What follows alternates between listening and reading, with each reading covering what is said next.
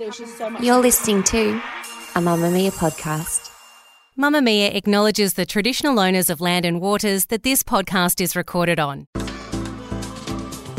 Move by Mamamia is the exercise app for anybody, anywhere. Yes, that could mean you too. The workouts have been designed to fit into your life so you can move when you can. The 15 minutes you can squeeze in before work. The 20 minutes you get to yourself while the baby naps. The half hour you can spare at lunch. There's a routine for you no matter what your day looks like. A reminder as well, this is included in your Mamamia subscription. If you are a Mamamia subscriber, you already have access to Move. Download the Move app and log in with your Mamamia login. Head to move.mamamia.com.au and use code MOVE10 to get $10 off a yearly subscription.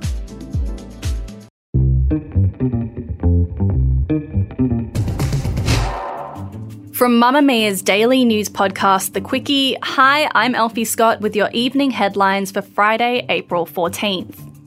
Former NRL player and now convicted sex offender Jarryd Hayne has been detained after the court revoked his bail, finding no special reason for it to continue. Hayne was found guilty of two counts of sexual intercourse without consent after a third trial earlier this month, but he had remained on bail over concerns he would be targeted while in remand for being famous. Hayne's barrister had argued there were special or exceptional circumstances because Hayne had become the focus of a baying mob involved in a toxic social media campaign against him that had reached the prison population.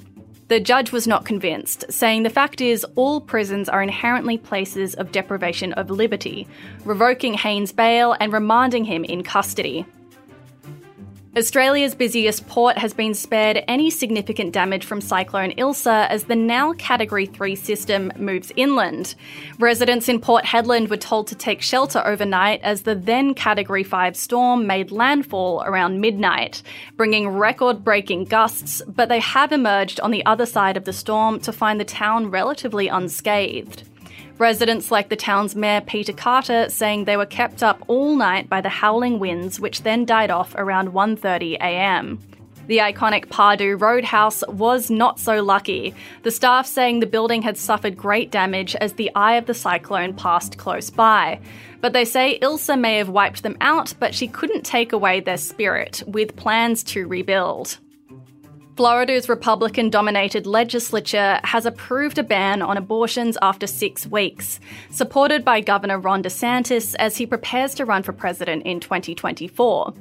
The ban would give DeSantis a key political victory among Republican primary voters, but the policy will have wider implications for abortion access throughout the South in the wake of the US Supreme Court decision to overturn Roe v.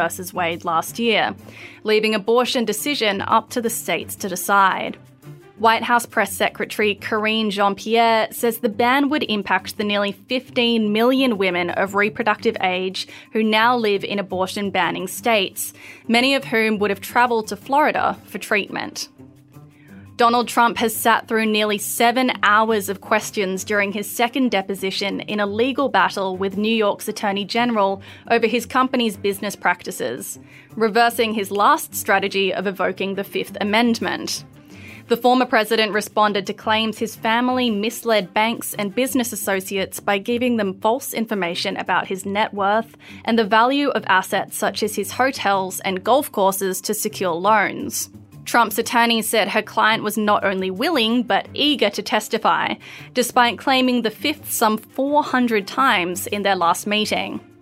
The case is separate from the criminal charges Trump was hit with last week, also in New York, which cover the alleged undeclared hush money payments to people like porn star Stormy Daniels in return for those stories not making the headlines.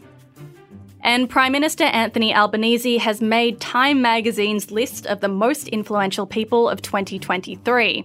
The list includes 100 global figures across politics, art, and pop culture, such as Joe Biden, Jennifer Coolidge, Bella Hadid, and Salman Rushdie.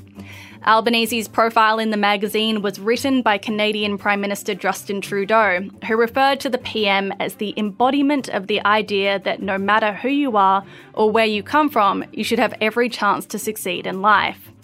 The last Australian Prime Minister to be included in Time's list was Kevin Rudd back in 2008.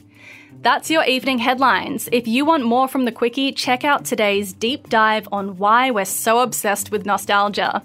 The Quicky, getting you up to speed daily wherever you get your podcasts.